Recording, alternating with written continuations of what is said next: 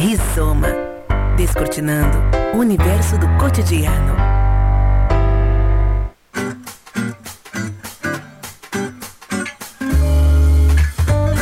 Olá, seja bem-vindo, bem-vinda. Estamos iniciando mais um Rizoma temático aqui pela Unijuí FM com apoio de Unimed Noroeste, Posto do Ganso e Open Rock Gastro Pub, apoiadores aqui do Rizoma da Unijuí FM, que também está nas principais plataformas de streaming em podcast. Profissionais da área de tecnologia da informação, ou TI, estão sendo amplamente disputados pelas empresas, gerando uma competição predatória por talentos. Isso não só inflaciona os salários, como aumenta a pressão e a cobrança por resultados e por desempenho. Para debater o tema profissionais versus demanda, a disputa predatória por desenvolvedores, nós convidamos para o rizoma temático desta quinta-feira Edson Luiz Padoim, doutor em comunicação, em computação e coordenador dos cursos de ciência da computação, engenharia de software e matemática da Unigi. Também Sandro Savic, doutor em computação e coordenador do programa de pós-graduação estrito senso em modelagem matemática e computacional da Unigi. E o Gabriel Cavalheiro Uman, egresso aqui de ciência da computação e selecionado para receber uma bolsa de estudos no programa de mestrado em engenharia de software na Concordia University em Montreal, no Canadá. Lembrando que o Rizoma Temático é transmitido aqui pela rádio Unijuí FM, mas também pode ser acompanhado pelo Facebook da Unijuí e Unijuí FM. Sejam todos bem-vindos. Eu vou começar aqui com o professor Paduim, que é quase sócio do Rizoma aqui para falar sempre desses temas de tecnologia. Professor, de acordo com um estudo de uma empresa americana de consultoria empresarial, a adoção digital por com consumidores e empresas avançou cinco anos em apenas oito semanas, isso devido à Covid-19. Foi isso que realmente aconteceu, e, e, especialmente aqui no Brasil, e o quanto isso contribui para o que a gente chamou aqui de essa competição predatória. Bom dia, seja bem-vindo ao Rizoma. Bom dia, Douglas. Bom dia, Sandro. Bom dia, Gabriel. Bom dia, ouvintes da nossa Unijuí FM. É, primeiramente, agradecer o convite. É sempre bom né, poder compartilhar com todos um pouco né, do que estamos fazendo, do que estamos vivendo. Né. É, sem sombra de dúvida, esse é um tema hoje que tem norteado as nossas discussões enquanto cursos, enquanto é, professores. É, e como se diz, né, as guerras, as pandemias, as epidemias, enfim, elas mudam o mundo. Né? É, e eu acho que tem um trocadilho que está muito apropriado para o que está acontecendo hoje na nossa, a nossa área. Né? A gente sempre diz, é uma era de mudança. Né? Acho que nós estamos vivendo uma mudança de era. Né? É, e por que, que eu digo isso? Porque as tecnologias elas estavam prontas. Né? Nós já tínhamos ferramentas de interação, né? a gente já tinha aplicativos de venda né, desenvolvidos, enfim, as tecnologias elas estavam prontas, né? mas com o surgimento da epidemia, nós conseguimos perceber que dá para viver de maneira diferente. Né? O fato de nós termos que nos isolar né, fez com que a gente percebesse: eu não preciso mais ir a um estabelecimento para fazer uma compra. Né? Eu posso acessar o banco virtual através do meu app. Então, tudo isso estava pronto e com a, a pandemia, a gente percebeu aí que é, algumas coisas podiam ser feitas de maneira diferente. Então, as empresas que não estavam no mundo digital, elas tiveram que entrar no mundo digital. Né? As empresas que já estavam tiveram que aperfeiçoar os seus softwares, os seus aplicativos para atender essa grande demanda. Né? E com isso, uma quantidade absurda, vamos dizer assim, de demanda de profissionais, né, sejam eles da ciência da computação, da engenharia de software, enfim, profissionais da tecnologia da informação, né, começaram a ser requisitados, como você disse, né, e brigado aí, né, em função da, né, da demanda que a gente está vivendo. Né? É, ou seja, é, saímos de um mundo VUCA e estamos entrando né, dentro de um mundo BANI, aí um novo mundo né, é, que vem a partir de agora. Muito bem. Professor, na, na sua avaliação, Uh, professor Sandro, né? Seja bem-vindo aqui também no Rizoma. Obrigado. Na sua avaliação, a pandemia fez essas empresas compreenderem de fato, como disse o professor uh, Padoim, a importância de ter profissionais qualificados nessa área e se houve mesmo essa expansão de vagas que a gente está afirmando aqui, houve de fato essa expansão e o quanto essa competição predatória pode também ter um lado ruim. Né? Bom dia, seja bem-vindo aqui ao Rizoma. Bom dia aos ouvintes da nossa rádio no IGFM, bom dia Douglas, bom dia Paduim, colega de longa data. Gostaria de agradecer o convite, cumprimentar também o Gabriel, ex-aluno nosso, é, e espero, Gabriel, que após a conclusão do, do, mestrado retorne ao Brasil, haja vista que o mercado da área está em crescente aquecimento. Né? Temos exemplos, assim como o professor Paduim, de colegas de mestrado e doutorado que não queriam seguir a carreira acadêmica e não foram, à época, absorvidos pelo mercado de trabalho brasileiro. Então, mentes brilhantes que, que perdemos. Sobre a pandemia, sem dúvida, foi um propulsor para as transformações digitais. Imaginem, de uma hora para outra, muitas empresas ficaram impedidas de operar em ambientes compartilhados. Dependendo do segmento, o home office mostrou-se uma excelente ferramenta de trabalho e de reuniões remotas. É, muitas pessoas foram pegas de surpresa e tiveram que aprender às pressas a criar salas de reunião no Meet, no Zoom, entre outros. que eram tecnologias naquele momento desconhecidas de muitos. Mas já estavam isso, lá, né, professor? Já estavam lá, exato, foram impulsionados. E, e, com isso, muitas empresas tiveram que rever os seus processos de negócio e, e se readequar. Um, um exemplo de crescimento foi, naturalmente, o de comércio eletrônico. Cerca de 40% em 2020. Nesse aspecto, essa expansão do comércio eletrônico demanda também de novas estruturas de TI, sejam elas de hardware, de software e principalmente de recursos humanos, de mão de obra qualificada. Mas, a, além da pandemia, é, recentes acontecimentos acerca de invasões de hackers em instituições importantes do país e do mundo fizeram com que muitos empresários acendessem a luz vermelha, nem a amarela. Né? Porque a tecnologia da informação é o, é o alicerce do funcionamento de todo o negócio. Em outras palavras, não se pode mais colocar tamanha responsabilidade somente na mão de estagiários. Né? Nada contra os estagiários, bem pelo contrário. Apenas uma força de expressão para chamar atenção para a importância desta área. É, nós não conseguimos efetuar uma simples compra em um estabelecimento comercial sem que haja uma infraestrutura computacional por trás, sem que hajam servidores, sem que hajam serviços online. A computação ela está em todo lugar e passa muitas vezes desapercebido pela forma natural de inserção. Ou seja, né, alguém sabe onde a Google armazena os nossos e-mails, ou onde o Spotify armazena e disponibiliza nossas músicas, ou até mesmo a Netflix, que acessamos de qualquer lugar e dispositivo, eh, muitas vezes não nos damos conta da infraestrutura, do gerenciamento e da segurança de dados que está por trás. Isso vai ao encontro, Douglas, da tua pergunta sobre a importância de se ter profissionais qualificados e, e o mercado ele está dando resposta. É, segundo a Brascom, a Brascom é, é, a Associação de Empresas de Tecnologia da Informação e Comunicação e Tecnologias Digitais, é um nome bastante grande. Né?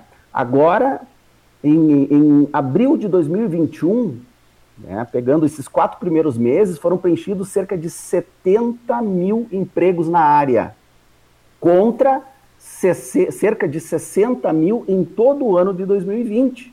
Então, chegaremos fácil e passaremos né, é, de, de 100 mil vagas preenchidas em 2021. E, e vejam que, segundo a mesma Brascom, até 2024 né, serão cerca de 420 mil novos postos de trabalho, podendo chegar até 460 mil, criados no setor então, então esta conta ela, ela está fechando, né? Serão de fato mais de 100 mil vagas por ano. Isto é maravilhoso se não fosse um problema, pois os nossos cursos superiores formam menos de 50 mil novos profissionais por ano. Né? E lembrando que o setor de TI é responsável aqui no Brasil por cerca de, de 7% do PIB. Então, ou, ou seja, a demanda está maior que a oferta. A demanda bem maior do que a oferta, né? Então, é, e, e sem dúvida nenhuma tende a crescer mais ainda.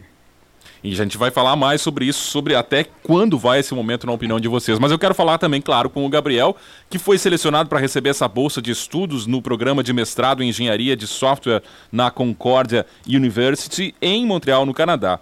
Eh, enquanto profissional, o Gabriel, como é que você avalia essa busca predatória que a gente está chamando aqui pelos profissionais da área? Mas antes eu queria que você contasse como é que surgiu essa oportunidade do mestrado lá.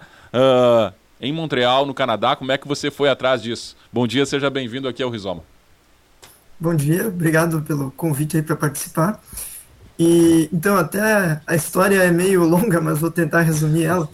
Foi em 2019 que o Cristiano Politovski, que é um, um egresso da Unijuí, de, de ciência da computação, ele, ele já estava estudando lá em Montreal, na Concorde também, e ele veio aqui para o Brasil, ele deu palestras em várias universidades, acho que em Belo Horizonte também, depois ele foi para o Uruguai, mas aí nesse meio tempo ele acabou passando em Santa Rosa.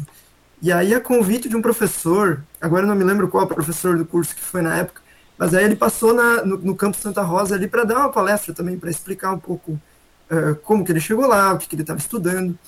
E aí, ao final da palestra, ele deixou o e-mail dele falou: Ó, oh, quem quiser ir participar do, do, do grupo de pesquisa, uh, quem quiser uma oportunidade de, de se inserir nesse, nesse mundo, manda um e-mail aí.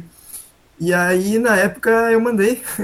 e a partir disso ali, a gente começou a conversar. E, e aí, a partir disso, ele me apresentou para mais pessoas lá também.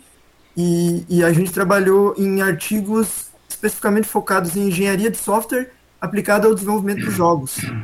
Até porque o, o desenvolvimento de jogos em si, que é até é uma coisa que está em, tá em crescimento no mundo inteiro, aqui no Brasil ainda não é uma indústria tão forte, né?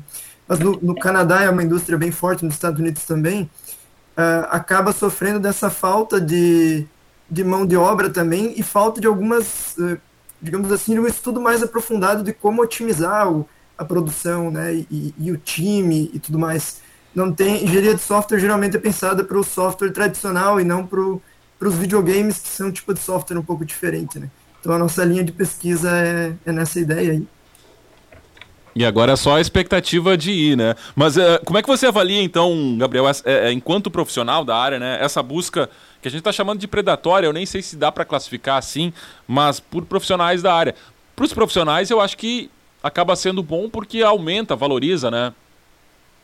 É, eu acho que para os profissionais que estão sendo agora uh, de cursos técnicos de graduação é, é muito bom, né? Tem, tem vaga mesmo para quem não tem muita experiência prévia. Né? E, e com isso vem muita oportunidade de aprender, porque muitas vezes a gente fala que ah, não se dá oportunidade para o profissional entrar no mercado de trabalho, porque para ele entrar já se existe experiência, mas ele não ele está procurando essa experiência. Né? Então acho que agora é um momento muito bom para quem está tá buscando essa experiência. Né? Mas para as empresas realmente isso cria todo um transtorno, né? E até eu vi em mais de um artigo publicado aí sobre esse apagão de TI que está tá sendo um tópico bem famoso agora nos últimos tempos do pessoal falando que as empresas vão ficar meio que brincando de uma, uma pegar profissionais da outra, né? Principalmente num escopo mais regional. Mas eu acho que isso é meio inevitável, assim, não, não, não tem muito como, como evitar isso. Mas eu acho que uma coisa que as empresas podem fazer para tentar tornar mais, mais saudável, digamos assim, essa disputa, é investir mais na formação dos profissionais internamente, né? Uma coisa que muitas empresas não têm um processo interno de mentoria, por exemplo, para tentar planificar o conhecimento e espalhar o conhecimento, né? Por exemplo, pegar os profissionais que são mais experientes, que já estão ali 5, 10 anos na área, para falar ali com os estagiários, com a galera que está talvez no seu primeiro ano de experiência como programador, e tentar uh, juntar o conhecimento, né? O que vem das instituições de ensino, o que vem do estudo que, que a pessoa já faz em casa por conta, e tentar juntar isso com o mercado de trabalho, né? e, e até na GH, que é onde eu trabalho, como coordenador de TI, a gente está, a partir de, desse ano, tentando desenvolver um, uma metodologia de mentoria interna.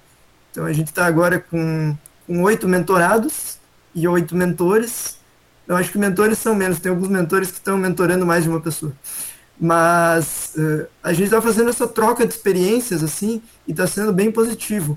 De começar lá da base, desde ensinar algoritmos para a galera que está entrando que não teve um contato prévio com programação, né? Algoritmos geralmente é o ponto de entrada. E aí depois evolui para tecnologias web, né? Como uh, ensinar JavaScript, depois ensinar PHP, que são as tecnologias que a gente trabalha lá na GH. E, e tá, tendo resultados muito bons essa questão de, de mentoria interna, eu acho que tem uma coisa pouco falada e uma coisa que eu acho que as empresas em geral deveriam investir para superar essa, essa falta de profissionais. E, e, nós não termos esse apagão, porque um apagão é muito ruim, né? Já chega o de energia elétrica que pode acontecer. Professor Paduim, esse risco desse colapso nas áreas de tecnologia de informação, o que, que isso significa na prática? É, empresas, por exemplo, perderem profissionais e ficarem inviáveis, inclusive, porque não conseguem correr atrás, uh, pagar salários maiores, que é uma consequência uh, imediata desse possível apagão. São essas as consequências mais sérias e que a gente precisa se preocupar? É, Douglas, eu acho que são diferentes questões, né? Eu acho que é, é, a questão do colapso, a questão do, do, apagão, com certeza é preocupante, né? Dada a carência de profissionais, né? O Sandro cita esse estudo da, da Brascom, né? E a Brascom tem já afirmado isso, né? Ou seja, estima-se que vai ficar aí mais de 200 mil vagas em aberto nos próximos anos. Não vai ter profissionais, né?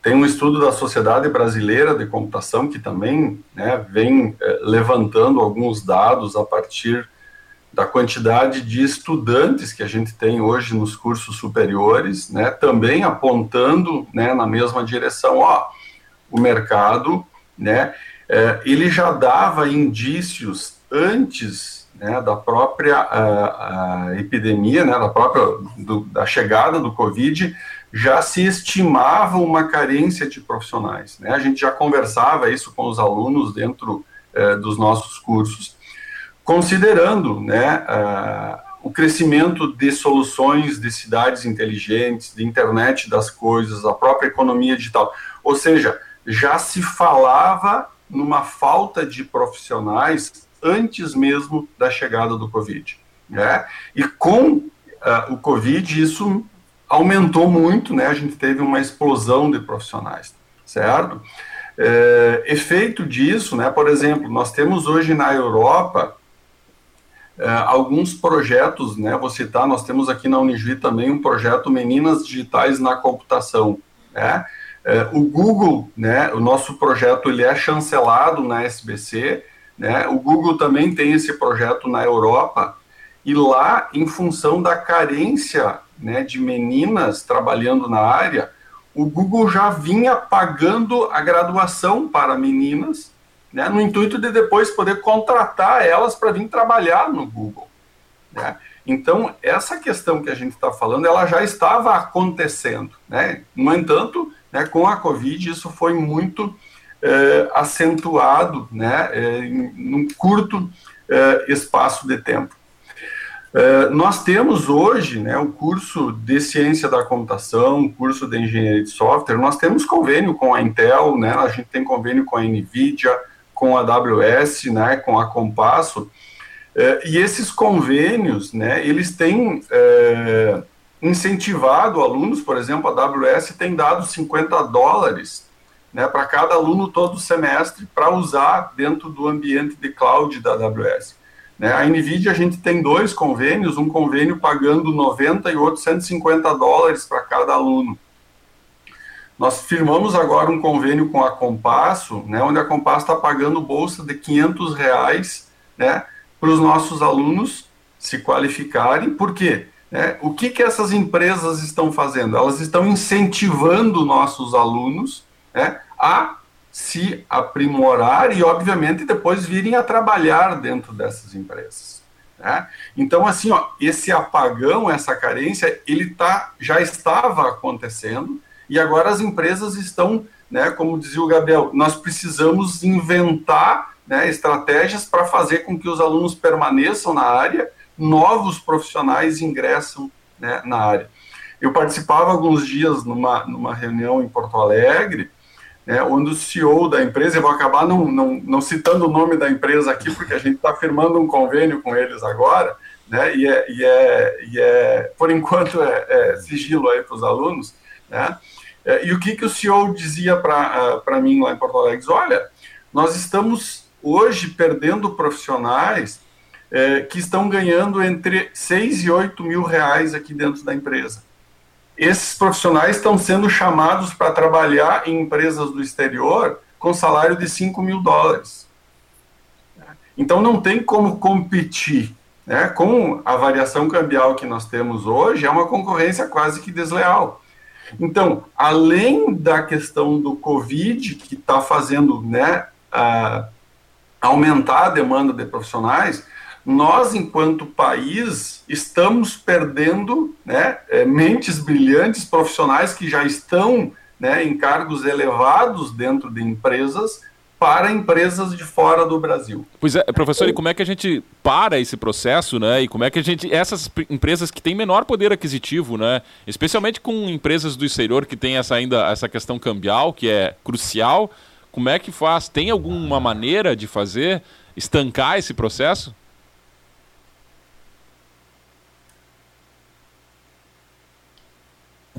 Quer contribuir, Sandro?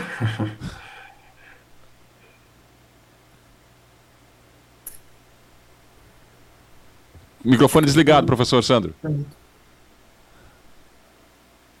Desculpa. Tal da tecnologia, né? é. Eu, é, é, é, claro que firmar né, a mão de obra qualificada aqui no Brasil demanda é, é, um reconhecimento por parte das empresas, é, reconhecimento do profissional de, de TI, né? Porque, querendo ou não, todos eles querem um, um bom salário. Né? Então, este, este é um ponto. Né?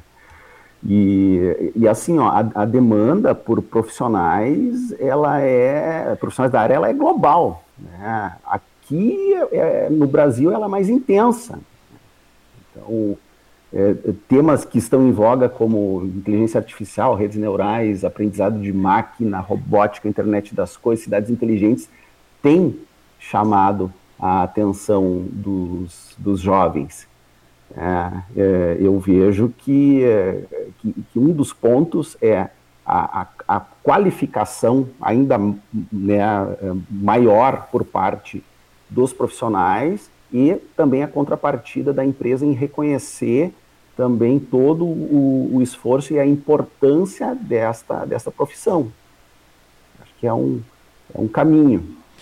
E o cenário no país hoje, professor, uh, com um campo em ascensão, nós tivemos uma procura mais acentuada por cursos, obviamente, nesta área nos últimos anos. Hoje dá para dizer que um aluno que entra no curso de ciência da computação, ele tem uma colocação garantida, uh, e, e, inclusive com uma ótima remuneração.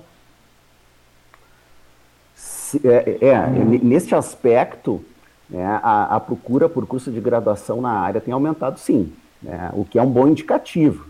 Entretanto, eu volto a destacar que, que a oferta dos cursos de graduação não estanca a demanda latente do mercado de trabalho. É uma coisa certa: o profissional qualificado sempre terá um bom emprego e, consequentemente, um bom salário. E, além disso, é, ele será disputado por outras empresas, como acontece na Europa e nos Estados Unidos com mais intensidade. Né? É, o, o, mercado busca cada vez mais profissionais qualificados por conta da, da, interconectividade que nós vivemos, pois, pois são muitos temas novos, são muitos papéis novos, são muitos elementos novos, e um profissional qualificado, ele, ele torna uma TI mais participativa e fundamental na vida da empresa é, porque ela presta o, o suporte para que as decisões do gestor estejam alinhadas com o mercado e as suas tendências.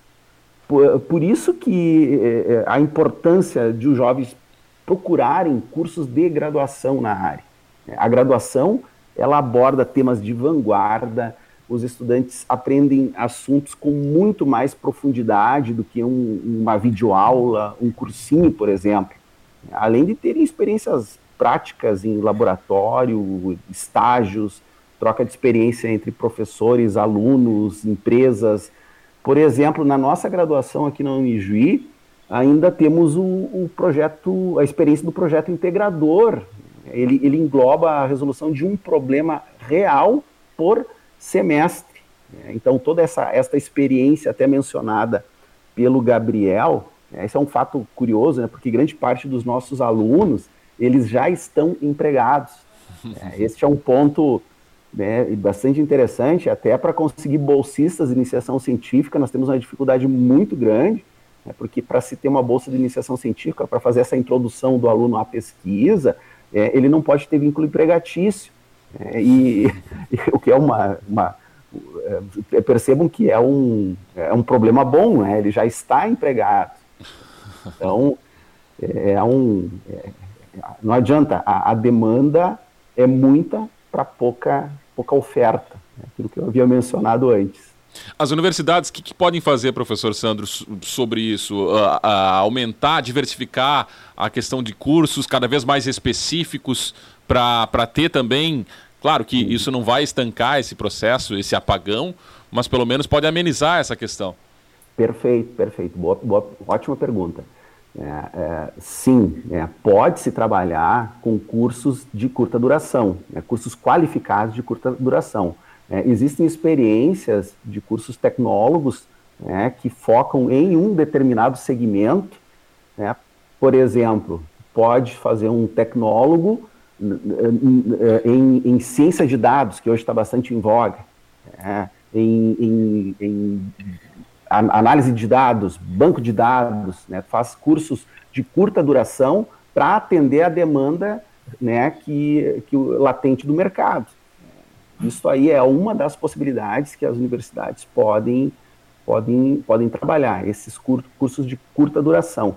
Né? Mas eu, eu volto a frisar né, que é importante estar em uma instituição que dê todo este respaldo né, e que tenha também este know-how né, de, de, de, experiência, né, procurar não, não é, com, é, como é que é o jargão, é, com, é, é, comprar gato por lebre, né? Então é interessante estar, estar bem respaldado né, no momento da procura de um curso desse. E até para fazer um, adendo ao, ao Sandro, eu acho que realmente esse é um problema, essa falta de profissionais é um problema com duas partes, né? Se por um lado é interessante ter cursos de duração menor, como tecnólogos, para logo formar pessoas que possam entrar no mercado de trabalho, já conseguindo fazer a parte mais operacional ali, desenvolvedores uh, de software em geral, uh, também tem a questão acadêmica, né? E, e aí, nesse sentido que os cursos de graduação acabam sendo muito importantes, né? porque eles são a porta de entrada do, do, do acadêmico para depois fazer um mestrado, fazer um doutorado. E até a área acadêmica, assim, para mim foi, foi uma descoberta, porque descobri que é uma coisa que, que eu gosto, que eu me interesso. E, mas eu sei também que os profissionais são dos mais variados tipos, né? Cada pessoa tem que analisar a sua trajetória e, e os seus objetivos, né? O, o que quer para o futuro. Talvez para algumas pessoas seja interessante entrar na universidade, ter esse contato mais com o mundo acadêmico, fazer esse networking e talvez tentar fazer publicações, né, como o Unijuí todo ano tem Salão do Conhecimento, uma oportunidade para todo mundo publicar e, e, ver como é esse mundo, mas também para outras pessoas que, que julgarem mais interessante focar no, numa entrada rápida no mercado de trabalho, uma especialização em, em, em áreas aí que estão em voga, como foi citar inteligência artificial, ciência de dados, também é interessante, né? O mundo, as instituições de ensino têm essas duas oportunidades. E aí cabe a cada um escolher e tem lugar para as duas no mercado. Uh, falando em trajetória, Gabriel, conta um pouquinho da tua trajetória. Você já começou também, como disse o professor Sandro, assim como a maioria, já trabalhando também uh, durante a graduação na área e o quanto isso te ajudou para traçar esse perfil que você mesmo queria. Uh, questão acadêmica e também buscar ou buscar uma colocação dentro do mercado de trabalho em outra área? Sim, quando eu entrei na Unijuí em 2015, eu já trabalhava como desenvolvedor. E, e aí depois, uh, à medida que eu fui evoluindo, eu tive experiência de trabalhar de tudo um pouco. Eu fiz desenvolvimento mobile, fiz desenvolvimento de site, desenvolvimento de jogos, de sistema ERP, fiz um pouquinho de cada coisa. Só que aí nessa trajetória como desenvolvedor, eu percebi que em alguns momentos eu queria, eu queria mais, eu queria algo diferente do, do que o desenvolvedor estava fazendo ali no dia a dia. E no meio acadêmico que eu encontrei essa oportunidade de estudar mais a fundo alguns tópicos, como engenharia de software, que eu acho muito interessante, e, e de ver o benefício que isso traz para as pessoas. Porque às vezes pesquisa é um negócio meio abstrato, assim, as, as pessoas ficam às vezes meio. O que, que faz o pesquisador? O pesquisador pesquisa, pesquisa e o mundo muda, não muda, o que acontece, né? E, e aí, estudando engenharia de software mais a fundo, eu ainda tenho muito para aprender, mas começa a ver o quanto que é importante o estudo da engenharia de software, por exemplo, para melhorar os ambientes de trabalho, porque com um trabalho mais eficiente, uh, as pessoas podem evitar, evitar vários problemas, ter um software que atende melhor o, usuário, que evita retrabalho para o lado do programador, uh, que evita, por exemplo, pelo menos no, no, no, mercado de jogos, mas a gente sabe que também em outros mercados de tecnologia, uh, o, o, excesso de horas extras às vezes é um problema, esse equilíbrio entre vida pessoal e vida profissional, principalmente na pandemia com o trabalho remoto, é uma coisa que vem se falando muito que é um problema, né? E a engenharia de software, como ela traz essa organização para os projetos, é, ela consegue trazer muito mais eficiência e melhora a vida das pessoas também. Então, muitas vezes não se vê essa relação entre engenharia com o ser humano, mas a gente vê que também com a evolução da engenharia a gente consegue melhorar muito a vida das pessoas, isso é muito legal. Com absoluta certeza. Vou, aproveitar aqui o, o, gancho que traz o, o Gabriel, uh, professor Padoim, para falar sobre essa pressão que eu acho que também vem junto com essa supervalorização ao profissional de TI, né? E especialmente na pandemia e essa questão da mistura lá do pessoal, profissional, não há mais hora nenhuma. Uh, os profissionais têm sentido também essa pressão que vem com esse ótimo momento mercado de trabalho também? Sem dúvida, Douglas. Né? Eu acho que o que nós estamos vivendo assim é um período completamente diferente, não só para a nossa área, né, mas para todas as áreas. Né? Eu lembro que nós conversávamos uma manhã aqui. Nós não conseguimos mais fazer praticamente nada hoje sem o uso da tecnologia. Né? As nossas profissões, né, hoje elas são desenvolvidas né, por meio das soluções que são criadas pela ciência da computação, pela engenharia de software né, e pelas áreas da é, TI. É, e a cobrança, com certeza, né, é, aumenta, né, porque se não estiver funcionando, nós não estávamos aqui né, em diferentes cidades conversando né, e falando sobre esse assunto e transmitindo né, na Unijuí FM. Então, a questão da TI, a segurança, né, o desempenho da rede, agora a gente começa a falar em, em proteção de dados, né, em sigilo de informações, né, exemplos aí de empresas que agora foram né, é, invadidas, hackeadas, enfim, né, é, isso com certeza muda a vida né, dos profissionais. Inclusive Obviamente. governos, né, professor? Dados sequestrados, né? Casos bem difíceis né? e complicados, inclusive. E, e, isso é uma questão bem importante, porque veja bem, né, é uma coisa que, tá, que a gente está percebendo, a gente conversa bastante isso enquanto NDE e colegiado de cursos, né, é, um primeiro impacto que a gente percebe é um aumento na procura do vestibular. Né? Um segundo impacto que está é, acontecendo, nós estamos é, recebendo alunos que tinham trancado o curso, né? E eles estão retornando. Né? Por quê? Porque para subir né, dentro da carreira, dentro das empresas que estão trabalhando, né, as empresas exigem uma qualificação. Né? Eles exigem né, um título de uma universidade de um ensino superior. Então a gente tem voltado a receber alunos que por algum motivo ou outro tinham trancado o curso e agora estão voltando para concluir, né, como dizia o próprio Gabriel e o Sandro, ou seja, eu não posso ser simplesmente um técnico em um determinado momento. Eu preciso entender, né, a questão como um todo, né, para prover soluções, né, que atendam a complexidade que a gente tem, né? É, se nós pensarmos alguns anos atrás, né, é, os profissionais eles eram mais generalistas, como a gente diz, né? Um cientista da computação acabava né, atuando em diferentes áreas. Hoje, considerando a complexidade, nós temos times formados por engenheiros de software, né, por cientistas da computação, né, para poder atender todas as demandas né, e complexidades que a gente tem, certo? Mas em cima disso, eu acho que tem uma questão que é muito importante é, a gente começar a analisar também, né? O Sandro já tocava é, nesse assunto. Uma questão é o que nós estamos vivendo hoje, né? Que é a carência de profissionais é, em função é, da pandemia, certo?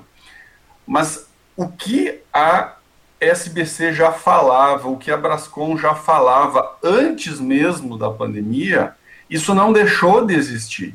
Né? Ou seja, nós estamos entrando numa era de inteligência artificial.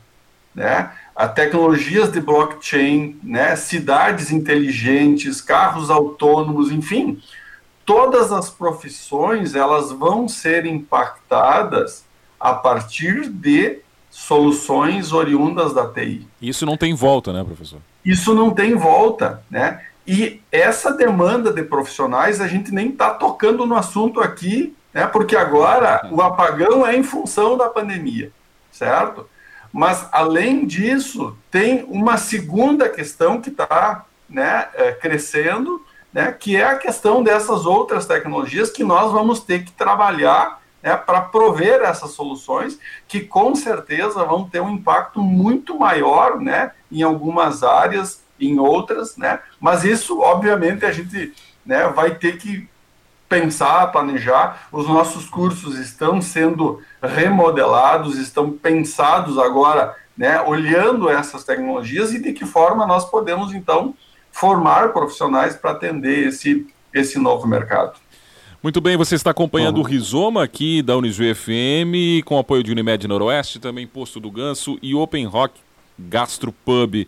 Professor Sandro, claro, tivemos essa demanda, esse aumento e tem esse possível apagão. Esse cenário, essa demanda exacerbada por profissionais de TI, deve continuar assim, a gente sem ter prazo definido? Ou ela tem também um prazo assim, não, deve diminuir depois, de certos dois, três anos, sei lá, um prazo. Há um prazo para isso, professor? É.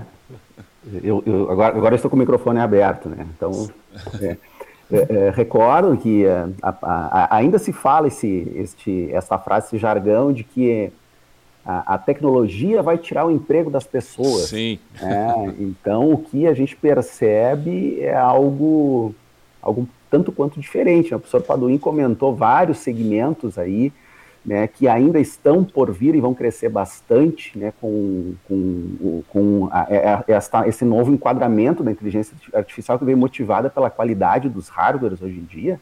Né? E, e, e, falando especificamente do, do Brasil, né, nós, nós, nós temos com certeza bastante carência ainda né, no desenvolvimento de tecnologias. Este é um outro, Vejam que eu não estou uh, fal falando somente de TI agora, né? Eu estou abordando outros temas que necessitam de profissionais também qualificados. É, um, um, exemplozinho rápido, não é? é? Vocês sabem quantas empresas que desenvolvem chips de computador nós temos no Brasil? Eu não ah, sei. é, é, na América Latina, na América Latina, nós temos uma, uma que se localiza em Porto Alegre, que é o Ceitec, né, que agora é uma SA, é, e vejam que o Ceitec não concorre com Intel, não, não concorre com a AMD, não concorre com os grandes. Ele simplesmente desenvolve projetos né, de, de, semicondutores né, e consegue ali na sala limpa eh, implementar o hardware. Né. É, mas por que, é que a Intel, por que, que a AMD não vem para o Brasil e não coloca uma Foundry aqui? E cadê os recursos humanos?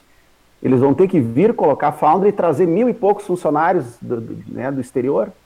Então vejo como nós também estamos carentes em outros segmentos. É, é, é e o que acontece com o profissional formado nesta área? Ele vai ficar no Brasil tendo uma empresa né? Não, ele vai procurar outros locais. E a gente, novamente, eu friso, nós perdemos né, mentes brilhantes. Né?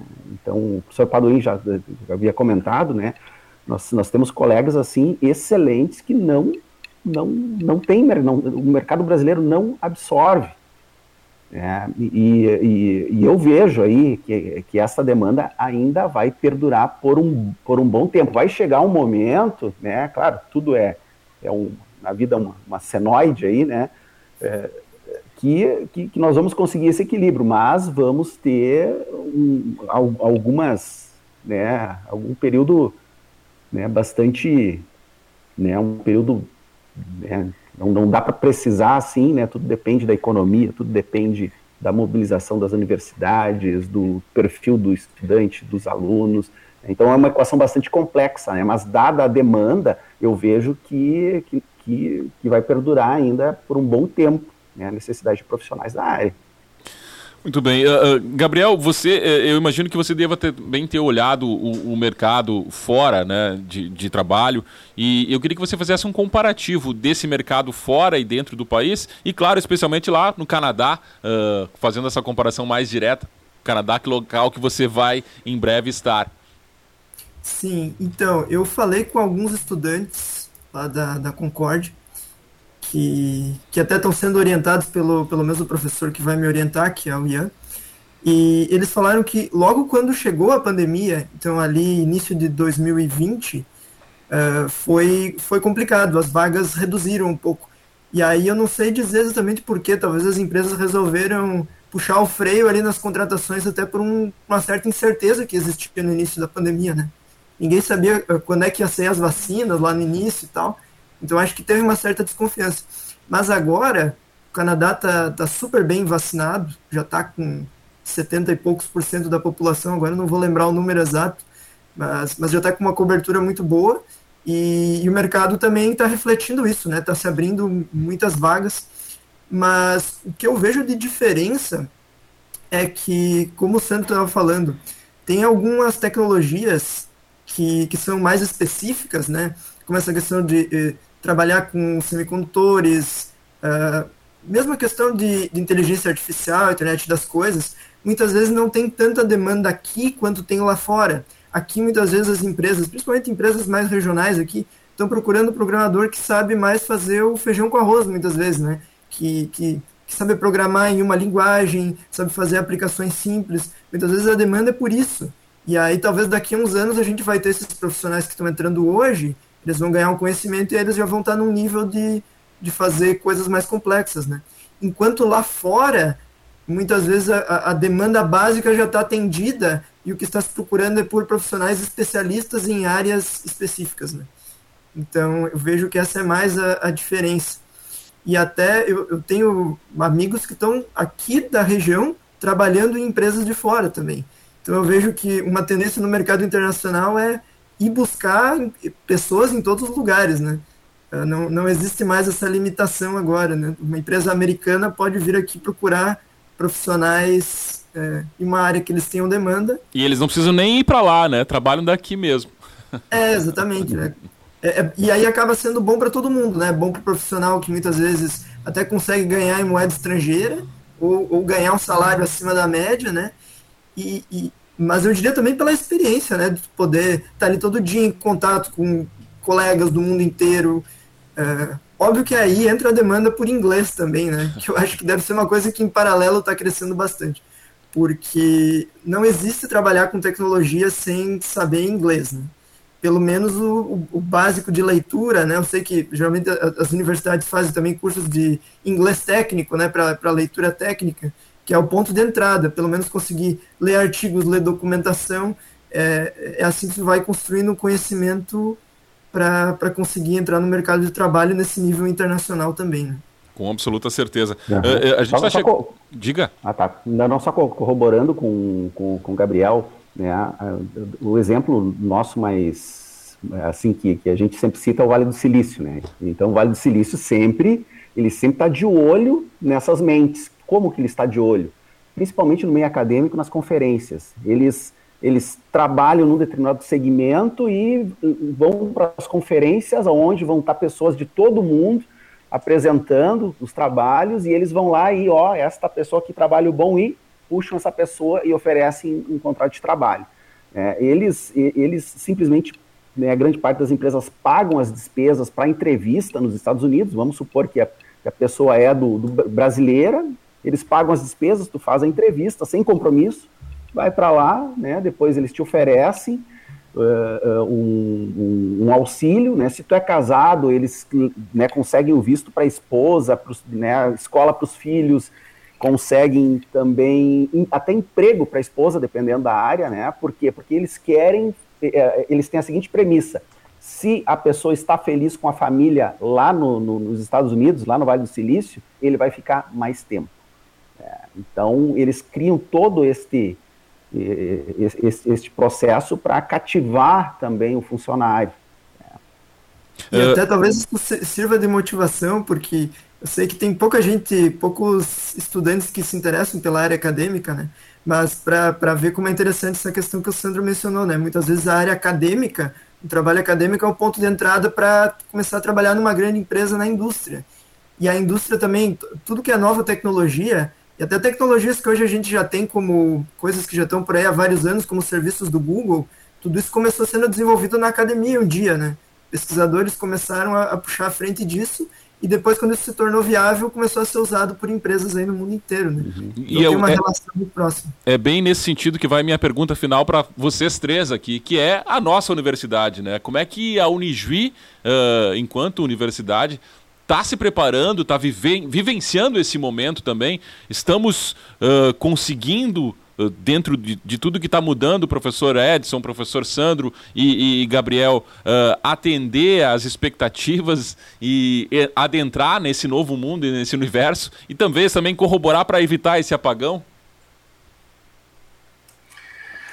É, Douglas, é uma pergunta bem inteligente, viu? É, eu acho que é importante né, nós sabermos o papel da nossa universidade nesses mais de 60 anos, né, é, a nossa área tem uma história de mais de 30 anos, né, na formação de profissionais, e para nós, é, enquanto grupo de professores, é uma satisfação muito grande, né, eu vou pegar aqui o exemplo do Gabriel, né, saber que um aluno nosso está sendo aceito numa universidade no estrangeiro. Uh, nós estamos, a gente tem um trabalho de mapear os nossos alunos, onde eles estão trabalhando e onde eles estão atuando, né? Então nós temos hoje, assim, ó, alunos, né, trabalhando em todo o Brasil, né, é, e alguns alunos também trabalhando fora do Brasil, certo?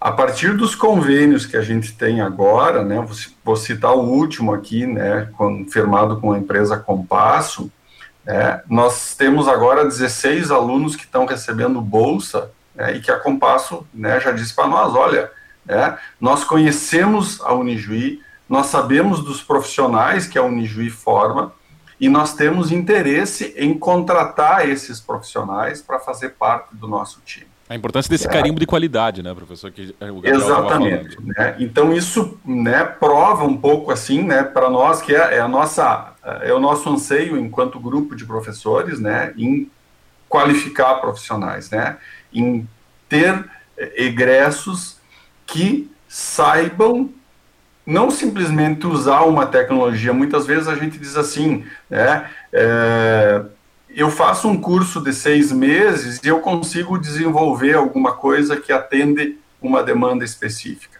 Né? Eu acho que o Gabriel né, começou a entrar nesse, nesse item antes.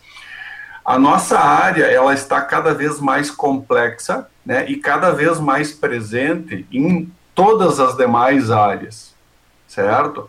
Então, o fato de eu simplesmente saber executar uma coisa simples, isso não quer dizer que eu vou conseguir permanecer no mercado. Né? Eu posso até fazer um cursinho, eu entro no mercado, mas eu não vou conseguir me manter, certo? E um curso superior, ele te dá uma formação que possibilita você não aprender uma tecnologia, mas saber como isso funciona. Né? Em mudando a tecnologia, eu consigo me adaptar. Né? Para nós, enquanto cursos, né, e eu falo de ciência da computação, né, que tem uma longa história, falo agora de engenharia de software, né, os nossos cursos eles atendem né, o que diz as DCNs do MEC, né, o que dizem os currículos de referência da Sociedade Brasileira de Computação. Então, quando as empresas de fora, né, quando as universidades de fora, né, pegando o exemplo do Gabriel, né, olha lá o currículo do nosso curso, não, né, ele está de acordo com o que outras universidades do mundo inteiro estão trabalhando, estão atuando.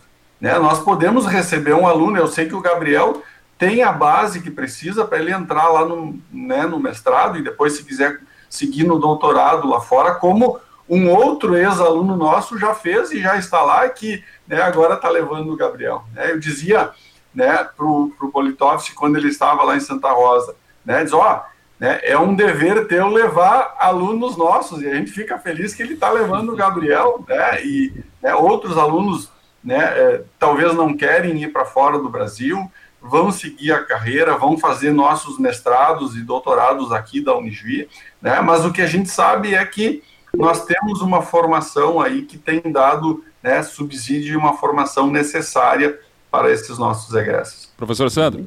Isso, só corroborando com o professor Paduim, é, o professor Paduim citou aqui uh, né, cursos, cursinhos de seis meses, enfim, sobre uma determinada tecnologia.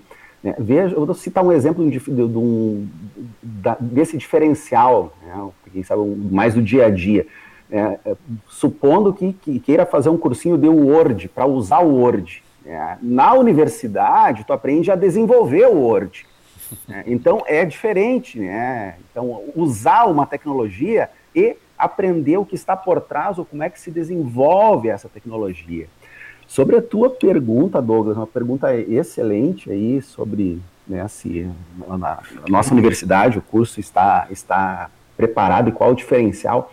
Eu te diria o seguinte, né, nós estamos numa universidade e um dos diferenciais do nosso curso e da universidade em si é, um, é o caráter humano, né, que é o diferencial.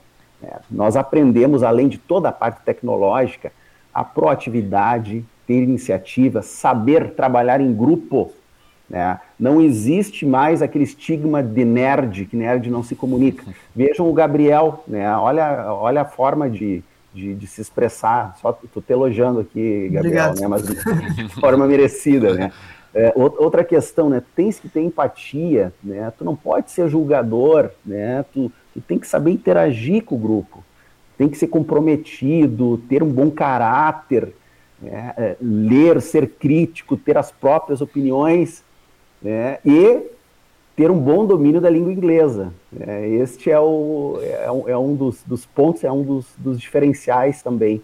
Né, mas eu, eu agregaria a toda essa parte tecnológica também este caráter também de que somos todos seres humanos e temos que ser tratados com respeito e o curso e a universidade também prima por isso. Gabriel, para a gente finalizar aqui, uh, a Unijuí, você olhando agora já como egresso da universidade e já pensando nesse novo caminho que você vai trilhar, está uh, preparada, está vivenciando esse momento de uma maneira que corrobora para que tenhamos profissionais mais qualificados e também que possam suprir essa demanda? Sim, eu acho até, como, como o Sandro citou antes, tem a questão dos projetos integradores, né?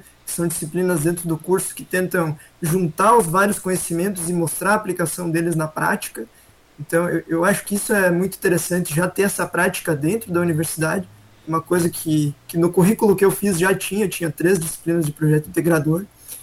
E, e como o Paduim falou também, tem toda essa questão generalista, né? Tu aprende um pouco de cada área da, da TI, da, da computação, e isso ajuda muito principalmente para fazer projetos maiores, assim, eu vejo o quanto que contribuiu o conhecimento que eu, que eu obtive na universidade, a questão de engenharia de software, uh, na questão de hardware também, que não é minha área, mas é interessante saber como, como um computador, um servidor funciona, e dá muito insight, assim, para a gente que está programando, saber como programar melhor, e eu acho que está indo muito bem, e, e melhorias estão vindo aí, como o Paduim falou, né, de, o curso está continuamente se atualizando, e espero que continue sempre olhando para o mercado de trabalho e tentando atender da melhor forma.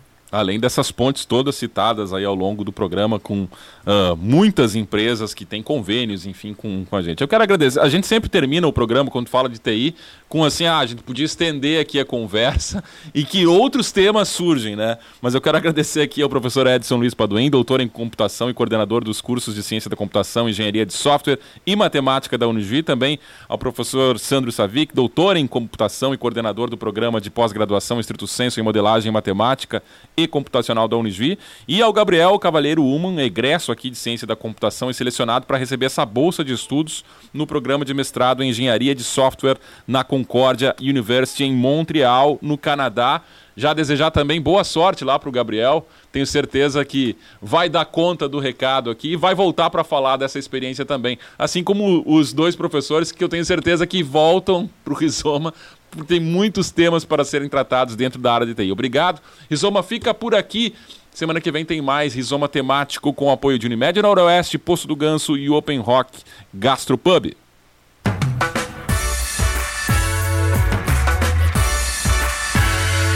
Rizoma.